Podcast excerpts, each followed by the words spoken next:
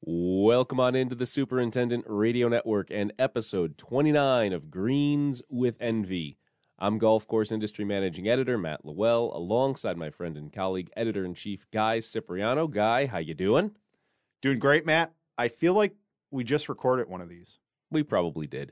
This is the podcast where Guy and I hop in a room together with a couple of mics in front of us, and we talk about where we've been, what we've seen, who we've talked with, and so much more. And this month is a lot of courses that Guy visited visited in the last month, all up and down the East Coast. The episode is titled Navigating New Jersey and Philadelphia. It felt like you were gone for five or six days and you probably packed seven or eight courses into that. Where do you want to start? Do you want to start with Glenbrook Golf Club? Let's just go chronologically, Matt, on Okay. this trip. So, as we mentioned before, we're based in Northeast Ohio. So, I was headed to Northern New Jersey to begin this trip on a Sunday. It was actually U.S. Open Sunday. So, that entails driving across Interstate 80. And I stayed in a lovely town in the Poconos of Pennsylvania called Stroudsburg and got to my hotel around 3 p.m. It was a primetime U.S. Open. I'm like, oh, I want to go check out a golf course or play a few holes before I settle in and watch the end of the U.S. Open. Uh, found a municipal course operated by Stroud Township, Pennsylvania, called Glenbrook Golf Club, and it was fabulous. Uh, Robert White designed lots of golden age features out there. I was able to get uh, the front nine in before I settled it in and watched Jon Rahm win the U.S. Open. And what a cool place! They only charged me ten dollars to play nine holes walking. Now it was like I think the heat index was 97 degrees. It was really stuffy. I was really the only one out there walking, but I, I wanted to, you know, after being in the car for five and a half hours, I wanted to walk around. Absolutely loved the the front nine of the course that I saw. It was the first time I had ever been on a Robert White design. And for those that aren't familiar, Robert White was a he was a bit of everything. He was a golf professional. He was also a, an agronomist, and he was an architect. Glenbrook opened in 1924, so it's approaching its centennial. This is an audio piece of content, obviously not video, but if you were here in the room with us, you would see that Guy is now shuffling through a pile, a pile of scorecards. I think he has one from probably everywhere he visited. Second time this episode in three minutes. A, I collect these. We actually just organized the scorecard mm-hmm. container in the golf course industry headquarters. But B, it also helps me remember what I saw when I just look at the card. And sometimes there's some whole numbers and details and things that I need on there. But yeah, it was my first time on a Robert White design, the president of the PGA in 1916. And then he was a founding member of the American Society of Golf Course Architects. So you talk Hmm. about an accomplished uh, career. And uh, what I really liked about the course, you could tell that it, it appealed to a lot of players in far eastern Pennsylvania, but it, it had that golden age feel with some humps and some steep slopes around bunkers and and how the terrain was used. I mean, the ninth hole is a par five, and I kid you not, Matt. The fairway probably had about 45 degrees of slope and went down to the road. It was one of the most bizarre par fives I've ever played because you could hit it into the left rough, and that was about the only way you could get a flat lie. But so much fun to play holes like that. The course is maintained by a Jeff Fike and team. They do a, a, a great job keeping those features looking looking tidy. And there was some like split fairway type stuff. Like I said, some humps and some hillock bunkers that were really uh, fun to to look at. And you know, fortunately, I didn't have to play out of any, but that was a great way to start the trip and get a bonus nine in. And I suspect that this is a really uh, popular golf course. It has some native areas. I noticed on the first hole they had an Operation Pollinator plot, so that was cool to see. Uh, municipal land being used like that. It had an old stone clubhouse that I think was like a registered historical building. Uh, you know, Hmm. I just went in to, to, to pay. That's where the pro shop was. I didn't really check any of that out, but uh, some ponds out there. Uh, took some really cool pictures and just a place that I never knew existed. That's ultra cool like that and appeals to a lot of golfers. And there are thousands of courses like Glenbrook out there in the United States. And I urge you, whether you're on a road trip or at home, go try to find those places. Mm-hmm. You mentioned a few seconds ago who maintained that course, who who the superintendent of Glenbrook is. Is that because you remembered it because it's in your in your encyclopedic brain, or is it on the scorecard? A little bit of all the above, but it is Okay. on the scorecard. Okay, and I ask because you did have a Facebook and a Twitter post in June when you organized all the scorecards in the office and you actually broke down percentage wise how many cards in the collection mention the superintendent, how many mention the pro, and was it GM? Was that the third? Architect. The arc. Uh, that makes a lot more sense. Do you have those numbers? Because it was surprisingly low. The the cards that do mention even one of those three, let alone all three. Well, I don't have my phone in front of me, Okay. and our computer is recording with this. But uh, that flipping you hear, Matt, is me flipping through my notebook because I believe that this is in here somewhere. Guy keeps prodigious notes, No, I just have a horrible memory, so I have to write everything down. which is why he has prodigious notes. This makes for incredible radio. I found it, Matt. Okay. We did a analysis of 113 scorecards accumulated through travels or playing golf or places we've been. Uh, we've been to way more places than that, but we have 113 scorecards we found here in the office. How many do you think mention the superintendent out of What- those 113? Was it something like 50? No, Was it lower? it was 33. 30, so about 33 out of 100. 36 out of the 113 mentioned the golf professional. Okay.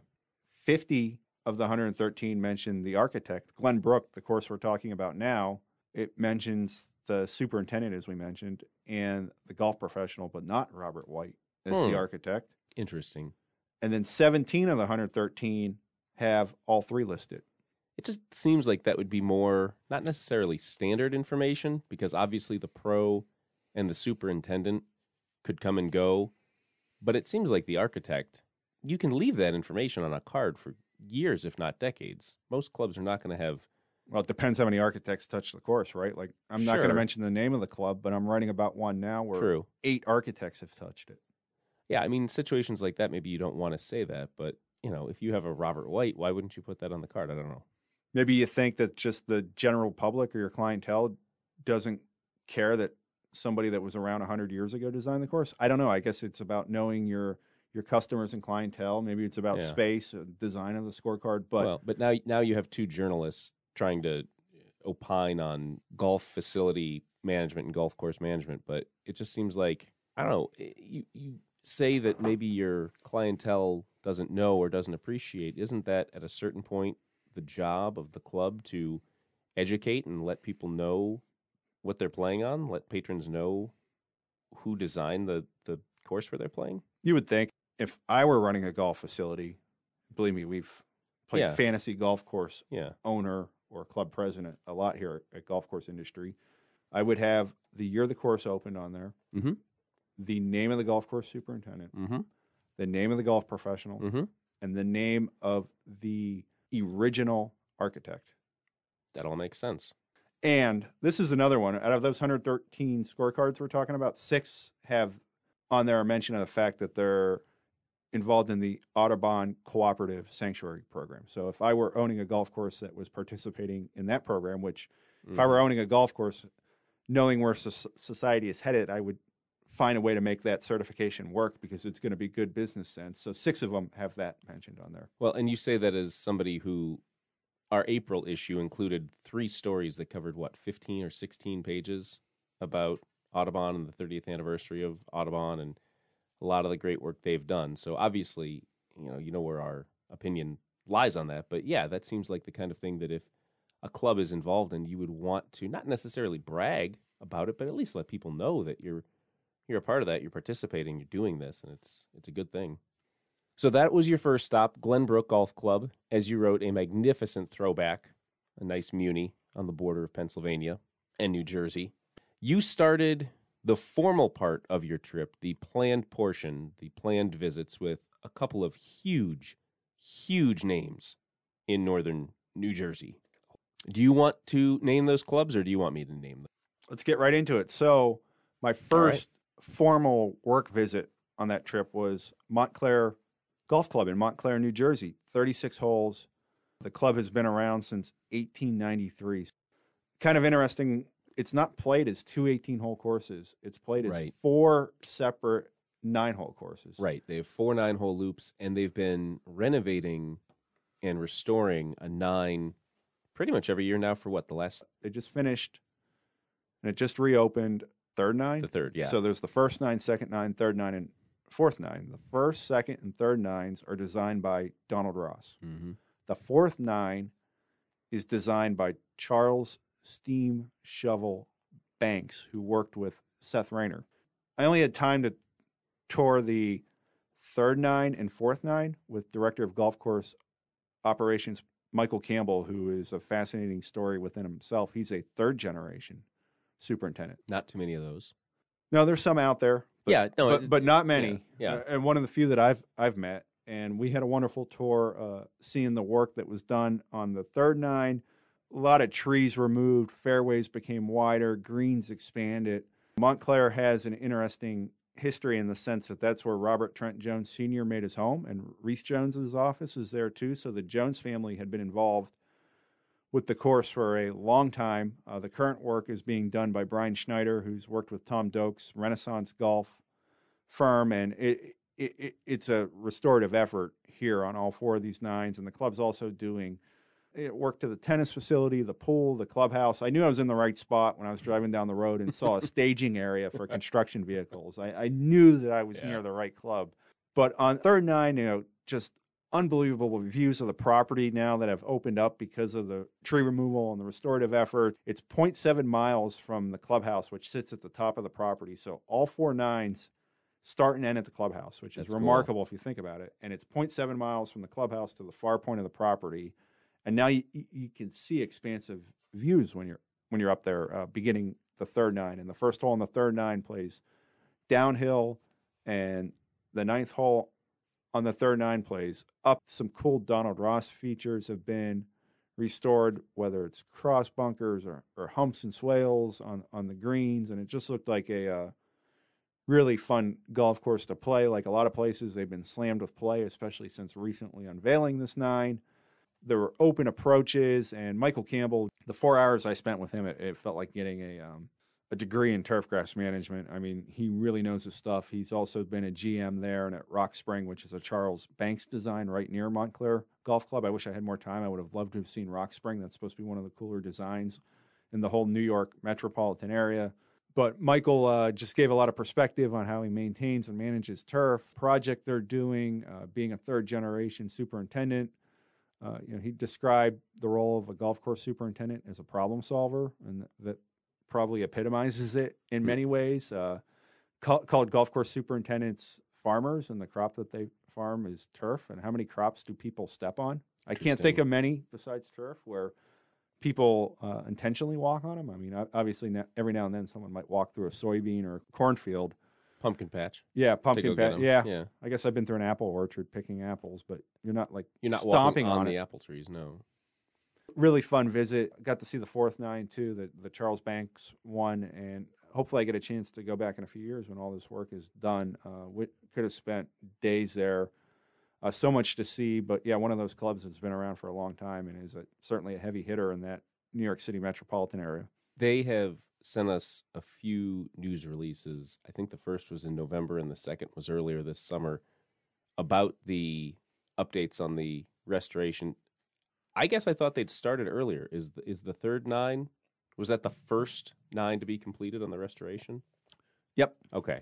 Okay. So yeah, it will be through 2024 that this restoration is going to run. Uh, yeah, they're, they're trying to do one a year, from what I understand. Excellent.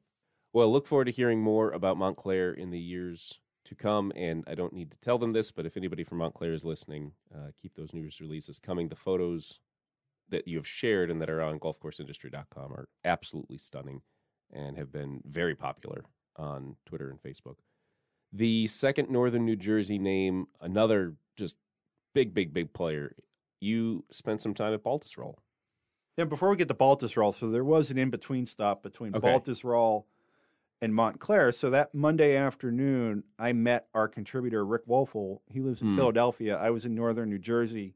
We met halfway to play around of golf together at a fabulous municipal course. And I think at that point I was in central New, New Jersey. I'm not exactly sure where I was. I wasn't far from the Lehigh Valley of Pennsylvania. So a golf course called Highbridge Hills, public course, Mark Mungeam design, opened in 1999. Superintendent is is Jeff Richardson. Really open, link style course, you know, real expansive, fescue native areas, a lot of elevation. But what a fun golf course to play. Uh, had some short par threes. One was a 90 yard par three. It reminded me of Erin Hill, a hole that I played at Erin Hills or something, but the most terrifying 90 yard shot I've had in a long time over a bunker, fescue native area, wetlands behind the green. You know, the green was maybe 10 paces wide. It was just a terrifying shot. Went long, went into the, the wetland area, didn't find the golf ball. It's going to happen when you play a hole that you haven't played. But uh, the view, views of uh, Spruce Run Reservoir and a really cool maintenance facility. It was a barn. It was a red barn, and it fit the property so well. It was sort of rural New Jersey with those rolling hills cool place. Great to spend some time with Rick Woelfel, who does the wonderful Woman of Golf podcast, uh, contributes a lot of articles to us. Uh, he lives in the Philadelphia area. He's one of the rocks on our team, and mm-hmm. uh, we we both really enjoyed the golf course. And another golf course I didn't really knew, knew existed until you know, trying to find a place to meet Rick, and we wanted to meet at a public golf course. It just worked out uh, perfectly.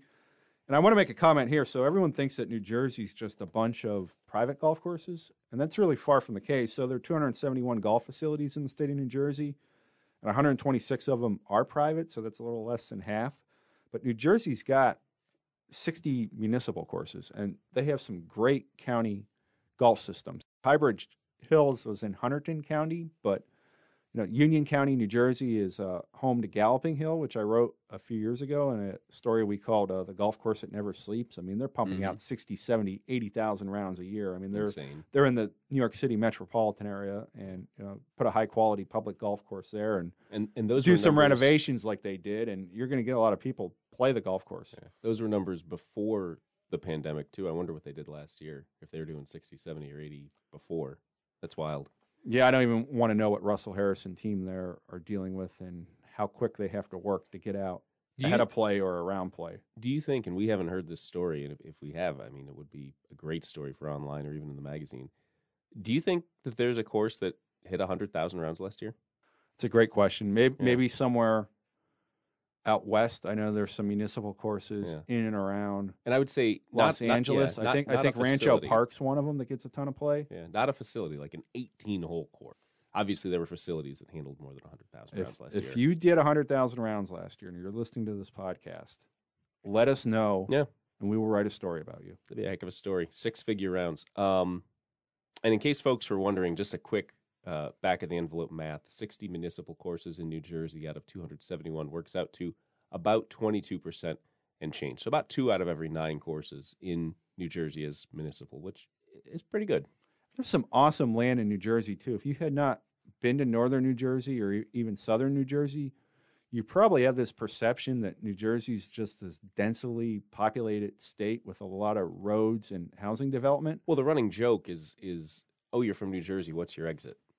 That's how you identify people from New Jersey is, is where they get off of the highway, where they get off the turnpike. So. But yeah, it's it's far from the case. Yeah, there, there's yeah. some great areas to the state, unbelievable golf land and terrain, because you got some topography, but it's not like severe mountain terrain. It's a it's a it's it's hills, rolling hills, a lot of greenery. It's a, it's a really once you get outside the urban areas, it's really a fun state to to drive around. And this area that Highbridge Hills was in, which is very peaceful and serene, and you know, there you are, you're you're close to New York City, about an hour away. Philadelphia is right down the road. The, Le- the Lehigh Valley of Pennsylvania, which is pretty heavily populated, mm-hmm. is right across the river.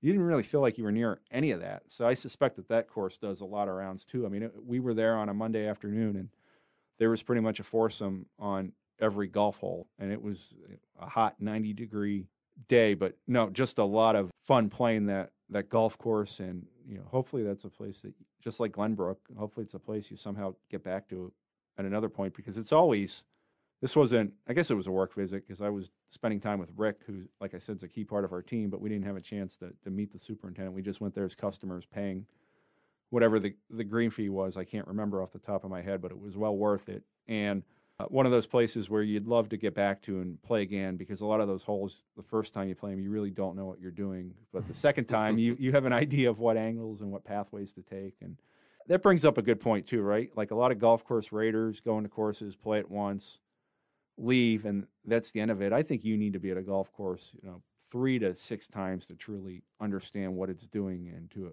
to evaluate it. I mean, we talk about all golf courses on this po- podcast glowingly. I don't know how someone could go play a golf course once and be able to write, rate it and really know what's going on from a player's perspective. Right. I mean, you you get on and you get a feel and you get an idea for the topography and the beauty and the maintenance and everything, the agronomy. But playing a golf course once, to me, is kind of similar to reviewing a restaurant when you go opening night or opening week. Of course, everything's going to be top notch. You're not going to notice the little details. You're not going to notice the warts. When you review a restaurant, you really want to go back three or six or nine or 12 months after it's opened.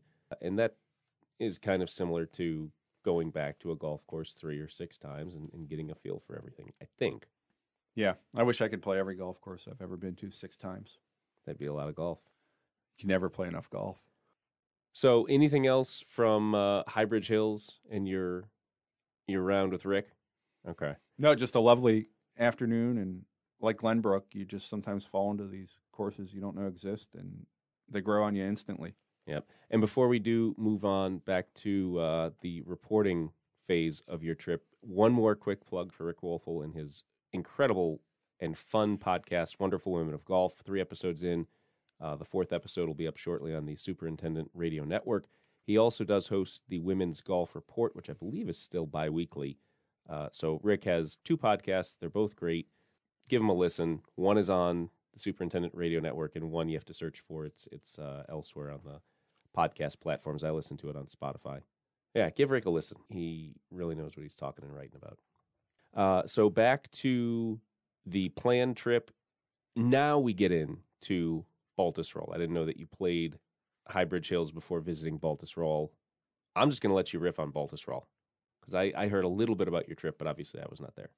Yeah, I had a chance to play the lower course at Baltusrol as part of a media unveiling event. Gil Hanse was the architect that did the restoration of the A.W. Tillinghast design. And what a awesome day that was. Started it by spending time with uh, director of golf courses and grounds, Greg Boring, and his team. And we had a wonderful conversation. They started the project in early March of 2020 and found a way to get it done when they were supposed to get it done. First time I had met Greg, he used to be at the Country Club of Scranton. Uh, really impressed with the team that he has. A lot of a lot of turf talent there. Uh, met Sean Haverdink, the uh, superintendent of the lower course, and Jeff Riggio, the superintendent of the upper course. It turns out I knew Jeff from my days of working maintenance at the Penn State golf courses. So, oh my gosh, what was that like? Almost 15 years ago? It was 10 years ago. Wow. So those that aren't familiar, when I worked for the Centre Daily Times as a sports writer in State College, Pennsylvania for a few years there, I worked part-time maintenance at the Penn State golf courses. It was a few hours here and there around my full-time job. Loved it. Loved everything about working for Superintendent Rick Paget and Assistant Superintendent Scott Martell and Assistant Superintendent Don Chester. Don's retired, but Scott now is the Blue Course Superintendent and Rick oversees the whole department. But anyway, they're, they're friends of mine, and we had a lot of student workers that supplemented the labor that us townies provided. I guess that's what I was in state college because I didn't go to Penn State. I, Right. I worked there, so I was a townie. And some of those student workers were turfgrass management students who, in the fall and spring, before they did their internships, would work a few hours a week at the Penn State golf courses. Well, it Hmm. turns out Jeff worked alongside me when I worked at the Penn State golf courses, and I, I figured this was going to happen. That some of the turfgrass management students that were there when I was there would ascend to superintendent jobs in the industry, and somehow we would make the connection that we were working on the same crews at the Penn State golf courses at the same time. So Jeff brought this up. There were so many people I met at that time that I don't remember everyone's name. So you know, big props to Jeff for remembering me. I guess he he's probably a reader or something and put two and two together that this was the uh, this was the idiot that was the sports writer that tried to mow tees but was mowing snakes instead of lasers every morning at the Penn State golf courses. I, I, I, don't know, but so it was cool to see him and see that you know he's the upper upper course superintendent on Greg's staff at Baltusrol. Uh, got to spend some time with uh, Greg and Mark from Total Turf, the the contractor that did a, the project. They are doing terrific work. They've done work now on a few Gil Hanse projects, and then we had a chance to hear Gil Hanse make a presentation to the media that was there and the members, and you know what a well-spoken architect. You can tell why he gets a lot of these high-profile uh, uh, assignments. Just when he's in a room, he has that it factor, Matt, and he can talk to members in terms that they can understand, and he's not intimidated by by the situation. And then you got to see the work they did out on the lower course, the restorative work I had never been to the lower course before they did the restoration, so I don't really know what it was like before, besides what I saw on TV watching major championships. But uh, very impressed with it. It was kind of cool because it started raining as we were playing, and you're probably like, "Oh wow, you get your one chance to play Baltusrol. Why is it cool that it's raining?" Well, as somebody that works for an industry publication, I got to see how the fun stuff works. I got to see how the golf course drains. I got to hear that rumbling by some tees of the uh, of the, the below ground system, and got to hear that, and it, it was raining, and it, it got hard at some points, and the golf course was still playing very firm, which made it fun to play. I'm sure that's the way A.W. Tillinghast intended it to play with the, the ball on the ground and the different shots that you had. The course has some elevation, but then you know holes seven through thirteen are really flat. But the part of the golf course that really got me was the uh, third hole is a par four that dog legs left, and you come down this hill and you just have this view of this incredible clubhouse. And I, from what I understand, that that view wasn't entirely always there because of the trees. The short grass blends into the uh, the fourth tee, which is the the par three over water, probably the best known hole at Baltusrol, and that's just one of the coolest spots I've ever ever been in golf. Seeing that clubhouse there and being on that third green, and then standing on that fourth tee and thinking of everything that's happened, and that was the spot of the course where it really got me. But Gil Hanse was inspired by Tillinghast. He said this isn't a Gil Hanse golf course; it's an A.W. Tillinghast golf course, and they just did a uh, fabulous job with that project. And the way it was described to me is that it's a new old course, and mm. I was mm. kind of wondering what what does that mean.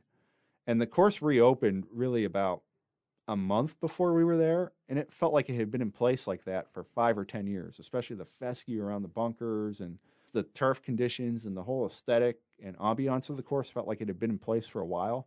And that's a credit to uh, Greg Boring and his team, the Total Turf team, Gil Hanse, and all the other people that worked on this project. And there were you know, probably hundreds of people that stepped on that golf course at some point during the restoration to, to get it to that point. And that's pretty cool when you can do something, unveil it, and feel like it's been there from a long for a long time. That that really takes a special group of people to do that. Does that make it though a new old course or an old new course?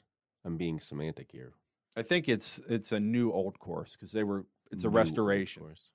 And you know, three years from now they get to do it all over again because they're going to do the uh, the upper course. And the members that we played with, who were incredibly hospitable the whole entire time, you know, after we got done on the lower course, we drove around the upper course, and that's a fascinating layout, and you, you almost feel like you're in the the mountains of Virginia or West Virginia there on the side of the hill, and I, I can't wait to see what they do with that. That's in high, a few years. That's high praise from you. That something feels like West Virginia. I felt like I was, yeah, I, I just felt like I was in a different place than New Jersey. But Baltusrol is a, a club whose history is really has few peers. In fact, it's on the national uh, list of registered historical places. They mm-hmm. have a plaque for it. I think there are less than 10 golf facilities that actually have that designation. And mm. uh, just everything there hits you if you're into to golf and history like I am. And if you're into high level turf management, then that place would fascinate you too. Let's take a quick time out. Guy has already talked about Glenbrook Golf Club and Montclair Golf Club and Highbridge Hills and Baltusrol. Let's talk real quick about the August issue of Golf Course Industry Magazine. The July issue, by the time this podcast drops, either should be in your physical mailbox or should be there shortly. The cover story, really great story by Guy about Amanda Fontaine and her father and sister. They all work at Ledges Golf Club in South Hadley, Massachusetts. Amanda joined me on the last episode of Beyond the Page. The August issue which will be uh, coming out in about three or four weeks, has a lot of great stories, including the first cover story by our very talented intern, Jack Gleckler, about a passion project out in Oklahoma. Uh, looking forward to seeing that in print. Imagine if Sandhills and Royal Melbourne had a kid. That's enough of a teaser, I think. That's what this course in Oklahoma that's going to be on our August cover resembles. Also in that issue, And I guarantee you probably have never heard of this golf course. oh no, I hadn't. I hadn't. Yeah, well, if you haven't.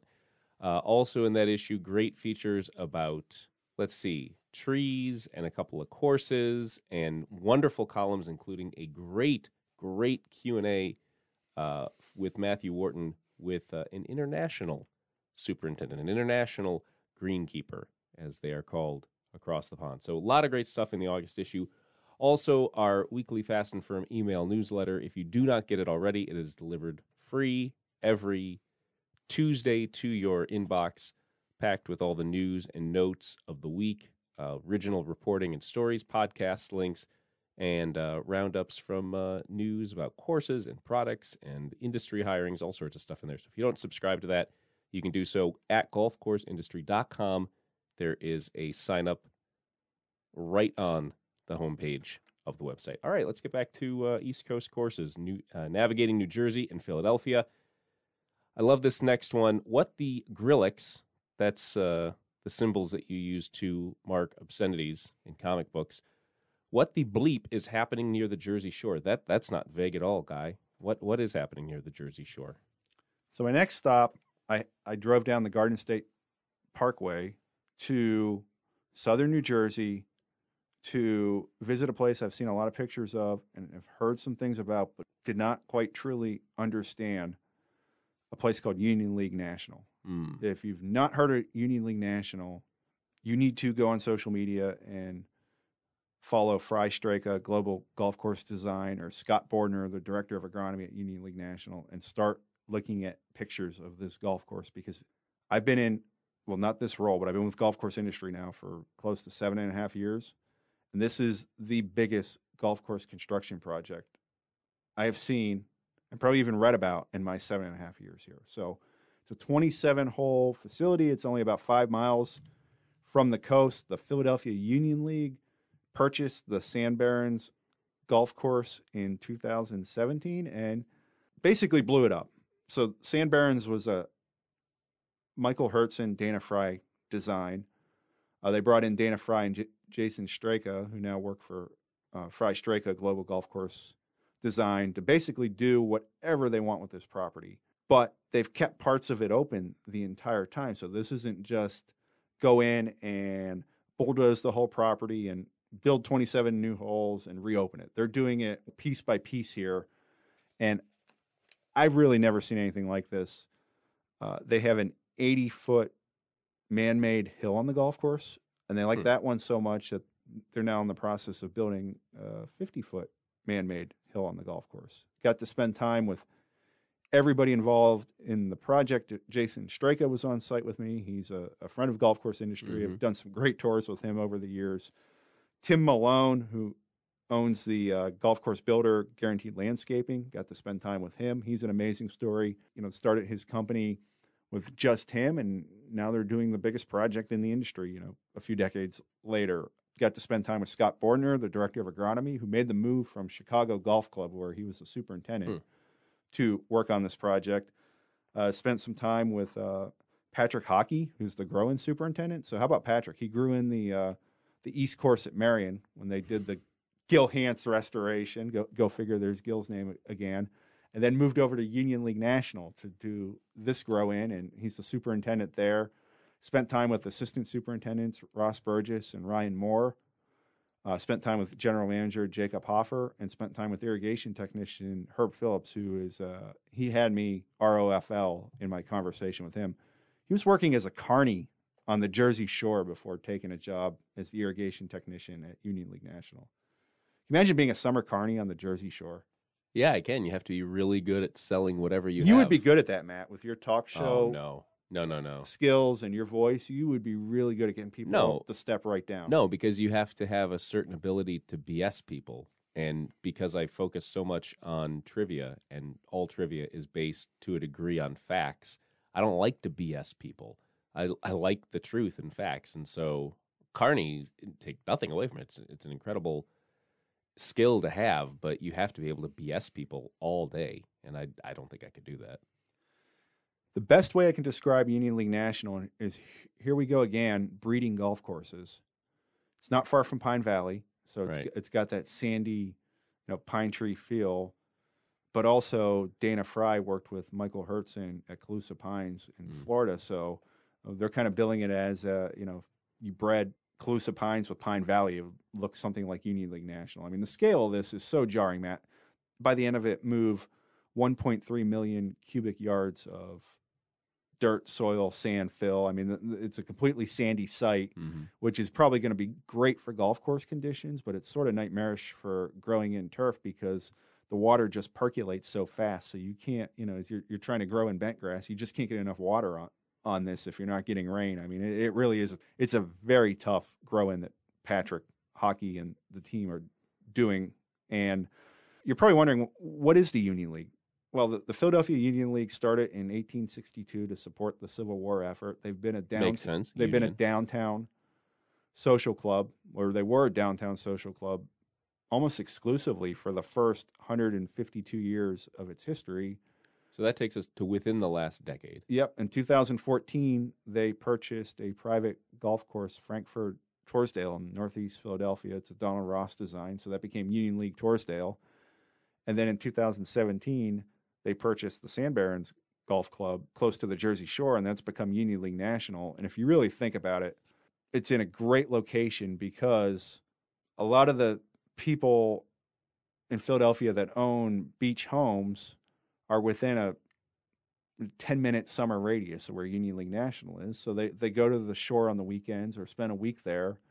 And there's some really good public golf courses, high level ones, but they're always so crowded and it's tough to get a tee time. There's some private clubs too, but they're more the you know the quaint, quiet type private clubs. So there's no really huge national level type private club in this market, and you have all these people going there for these summer homes. It's almost like the the Hamptons for people that live in Philadelphia. No, not quite to that extent. So Jeff McFadden, the, the general manager of the Union League, really saw an opening to build a big time, large scale private golf course there, and it, it, so far it's been a, a success. I mean, they have a full membership, and they keep on letting Dana Fry and Jason Straka make it bigger and bigger and bigger. At some point, they're going to have to finish this hmm. thing, and I think they're projected to finish next year. I, I I would say they're probably two thirds of the way done, but they've kept to finish. but they've kept holes open the entire time. So as they finish holes, they open them. So you keep giving members and prospective members and guests a taste of what's coming next. And it's it is total eye candy, Matt. Just looking through my phone when I was there, it's probably the most photogenic golf course I've ever been to. The re- Really? the revegetation that Jason Straka is leading. I don't even know how to put it into words. I mean, it's millions upon millions of plants. The, the mounding, and it's all all human made, right? The the high hill, just the the sparkling green turf, the the ponds and retention areas. I posted some pictures on social media, but that I don't even know if that does it justice. But you just look behind your camera, and everywhere you turn, there's there's just something else you want to take a picture of. Uh, the nines are named after Civil War generals. Can you guess the three generals that they named the nines after? Sherman, Grant. Hmm, who would be the third? I don't know. Meade. Hmm, that's a tough one. Three. That's Keeping with the. Union League theme. I mean, Gotcha. the- That's smart. The, like that. brand, their branding is un- incredible. yeah. I got a taste of it, right? But I, I want to go back when the whole thing's done. And a lot of people have you know, seen Scott post pictures on social media or seen Fry Straka post pictures on social media. And it's starting to generate a buzz. People are starting to figure out what this is. And it really is unlike anything going on in the, the golf market right now. Real quick aside, how busy are Fry Straka right now? Because they've got this. I know they're working on that project that's opening in Abu Dhabi soon, and I'm sure they've got other irons in the fire. I, I know everybody's busy, but just because I've probably read a few things about what they're working on, they just they seem like they are really going at the moment. They're busy and they do a good job of letting the industry know they're busy but Mhm. through solid marketing and Yeah. public relations and inviting people like myself to, to come out and see what they're doing and to meet the superintendents and other agronomists involved in the project. Other takeaways from the Union League, you've already said that you want to get back there when it's finished. So if anybody there is listening, you know, maybe get Guy back there in late 22, early 23. Well, really, what they're doing on the employee side is just as, Okay, you did mention this. This is really cool. this is just as impressive with anything on the building on the golf course side. The Union League now owns three golf courses. Mhm. As I mentioned, that they have Torresdale, which was purchased in 2014, Union League National, which is in the construction phase, and then earlier this year they purchased the former Ace Club from Chubb Insurance in suburban Philadelphia. Now that's Union League Liberty Hill. So they have three golf courses. It's kind of amazing if you think about it. A 150 year old social club in downtown Philadelphia that pretty much everybody in Philadelphia knows what the Union League is, starting a golf operation from scratch. And it started in 2014 with general manager Jeff McFadden having this vision. First golf employee I spent a lot of time with is uh, Sean Palmer, who's now the, the general manager. He was an assistant pro at Merion, so he, he had to start selling people to come join this Union League staff and it was just Torresdale, and then they get Union League National. It was a major win for them to get Scott Bordner to come from Chicago Golf Club. I mean, people are probably wondering why would somebody leave the superintendent job at Chicago Golf Club to go to a golf course that nobody's ever heard of. Well, he he bought into the vision. Sean Palmer is quite the salesman, and so is Jeff McFadden, and they got Scott Bordner to buy into the the vision to become director of agronomy of this thing, and then they purchased another golf course, and they're building a, a, a staff and a holistic employee training program. In fact, Scott Bordner at Union League National knows that housing's really tough on the, the Jersey Shores because of the, the cost of Mm-hmm. getting a place there in the summer. So even before they build the maintenance facility after they complete the golf course, he told me, he goes, hopefully we build the employee housing before we even build the maintenance facility because that's such a critical element into this thing. And it's just not golf employees, it's also clubhouse employees, operations employees. I mean, to run a national level club that's going to be busy as heck during the summer, you need you need a lot of people and you need a place for them to to live. So they've been able to recruit some assistant superintendents from elsewhere and uh, they're really generating a buzz through social media and connecting with young workers. They're going to create a Union League University training program. Uh, I got to meet a gentleman when I was at Torresdale named Mike Elliott, who is going to build the equipment technician program for the Union League. And you know where he came from? No, I don't. Came from Pine Valley. Oh, a little course. Yeah, and Mike had been the head equipment technician there for for a decade plus. That Wow. did a fabulous job. But chance to, to build a program and work with young people and get people to come into the industry. And if you think about it, this is big scale private golf course development and maintenance right now. So each course they buy, they their, their scale grows.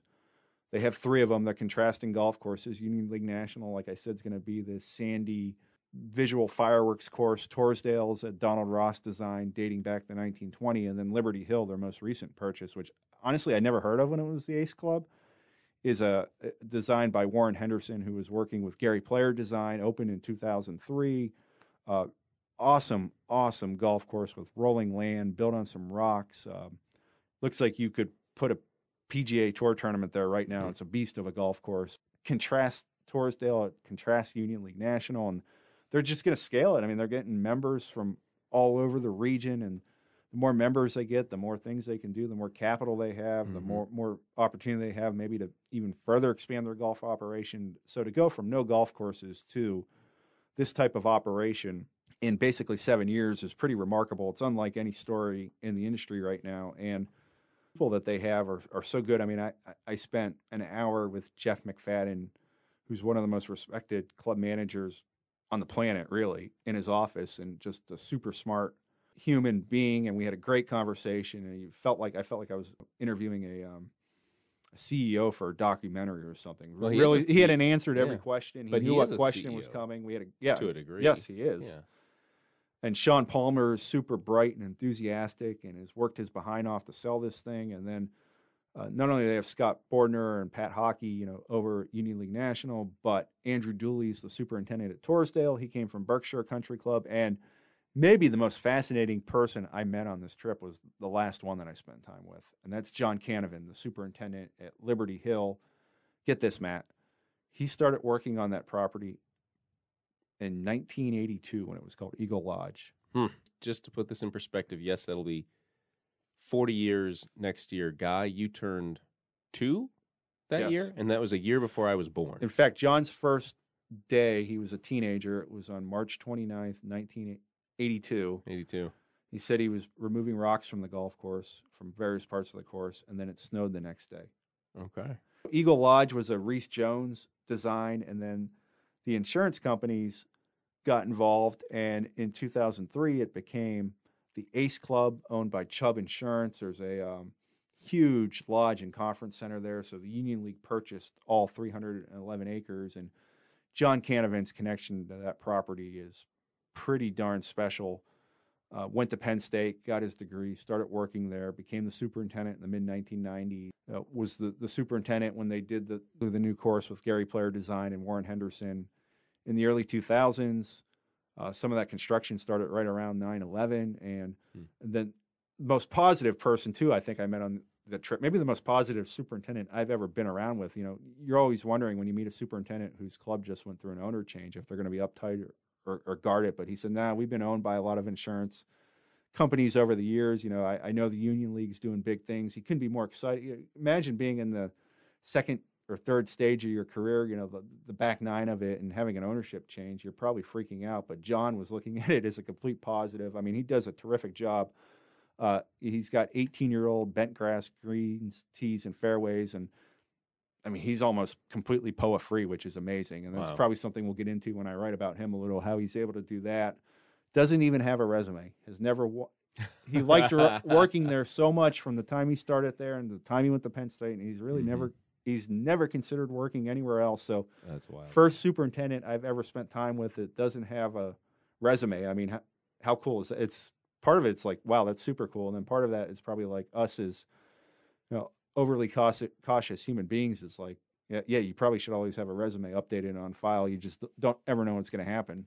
Well, and how many people have only worked in or out of golf? How many people have only worked for one company in their lives? Obviously, there's there's it's a percentage of the workforce at this point, but that's dropping all the time. But how many people in this industry have only worked for one club? And it's had it called three different names in that time he's worked there. Details. Before we wrap up, I do want to go back just for a second to what they're doing in terms of employee housing. They because you mentioned this to me when you came back, and I forgot to write it down, but they have acquired how many units, little apartments or, or studios for employee housing? Because that just takes, especially in a big city, that takes away so much of the stress trying to find housing and then pay for housing. This is an incredible benefit, and I wonder if more clubs uh, aren't going to adopt something like they're, this. They're not quite fully there yet, and I believe the vision's to eventually do a dormitory type facility. Okay. By Union League National now with um, Liberty Hill, they have the conference center, so there are rooms there. But what they're doing around Union League National, they've bought some of the homes around golf courses and have used those as cottages or employee housing, cottages for members that are coming in from out of okay. town or overnight. Or, you know, I think the assistant superintendents at Union League National live, live in one of those. So they're starting to do that. And Torresdale is really interesting because it's in Northeast Philadelphia within the city limits. It's in one of those old neighborhoods with row houses. So you have all these row houses bordering this private gated country club that's surrounded by a fence and and I, they've tried to acquire some properties there. But the really cool thing about Torresdale is that I believe it's close to 200 acres. So if you think about it, how many clubs that were created in 1920 in a major metropolitan area within city limits have 200 acres? So no, not many. They're getting ready to build a yeah. short course there next year. That's so cool. how many clubs in that how many old classic clubs have the land to build a short course? So they're going to get they're getting ready to do that. They're, they're run youth programs and and the quick play through it. They really have the whole thing figured out and uh, just their branding and marketing. I mean, they have cool logos. Um, they're already thinking about what's next. You know, it's it's a would be a, if you're a young person in the industry, I think it would be a really exciting place to work. There are a lot of great places to work in this industry, but they have the opportunity to go there and you know see three different types of golf courses and uh, different management styles and different turf varieties and it'd be really attractive right to do that. And plus if you go to a big scale operation like that that's a high quality one where, where they really care about the people there's a lot of room for advancement just within. Mm-hmm. and that's just not on the golf maintenance side. That's if you work on the the food and beverage side. I mean right, the, the, right. i got to stay in the uh, Philadelphia Union League's downtown location and just the restaurants and and different events that they run through there are, are really really impressive. But amazing that to have a club that's lasted that long and didn't have golf and now is going into golf in a in an attack mode like that. One of the bigger stories in my seven and a half years here, and we'll have much more about this in either the October or the November issue. I was gonna say, I I mean, we may have a book about this, the way this thing's going. you should see all the interviews I did, and think I talked to 14 different people, and all great people. Uh, thoroughly enjoyed my time there. But that that last evening with John Canavan was really special. It was like a perfect Ju- June evening. You know, temperatures in the low 70s, very little humidity. Uh, every hole we drove up to, it was like he saw it for the first time. So here's somebody that's Ah. been working working there for 39 years, and we'd get up to a green, and he just he just go, "That's a beautiful green site," or you know, here's here's number four. It's a great golf hole, and just to see somebody that's done that job for so long, yeah, and to still have that to have that passion. excitement. I never met him, didn't really know much about him. Like I said, I, I didn't know anything about the Ace Club as a golf course. It was pretty low key private when it was owned by the insurance company, and it's a big time golf course. And John, it turns out he reads like every word in the magazine, so he knew who we were. He even referenced a column that I wrote, which Ah. which was pretty cool. And you know, there are thousands of superintendents that are out there like that that just have these uh, deep connections to the place they work and the land that they manage. And maybe you don't see them on social media or don't meet them at the industry events, but they're out there all over the place like that. And to get time to, uh, with John like that at the end of a trip was pretty darn special. And the sun was setting and perfect June evening on perfect bent grass on a golf course that was perfectly maintained to somebody that's had the perfect career, if you really think about it, to stay at one place and get treated well the entire time. And we got to my SUV. I was supposed to drive home that night. And I was like, dang, it's nine o'clock. I'm six hours from home. So needless to say, I didn't I didn't make it home the night I was supposed to. So sorry, Lindsay, if you're listening. Not that she would care. That's my fiance. Well, you have teased writing club histories a few times in the two plus years we've worked together. Maybe, maybe, uh, maybe the Union League is the one. Maybe, maybe you'll get hired to write their official club history. That sounds all well and good, Matt, but I should probably get more worried about uh, finishing my August column before I ever think of anything like that. Six hundred words versus sixty thousand words. A great hour as always. Greens with Envy, number twenty nine, navigating New Jersey and Philadelphia. Thanks for the audio tour of a lot of great courses, guy. Again, the July issue should be in your mailbox, if not already, very, very soon. Fast and Firm comes out on Tuesday. And again, if you know of a course, whether it's yours or somebody else's, that handled 100,000 or more rounds last year or is on pace to do so this year, let us know. We want to write that story.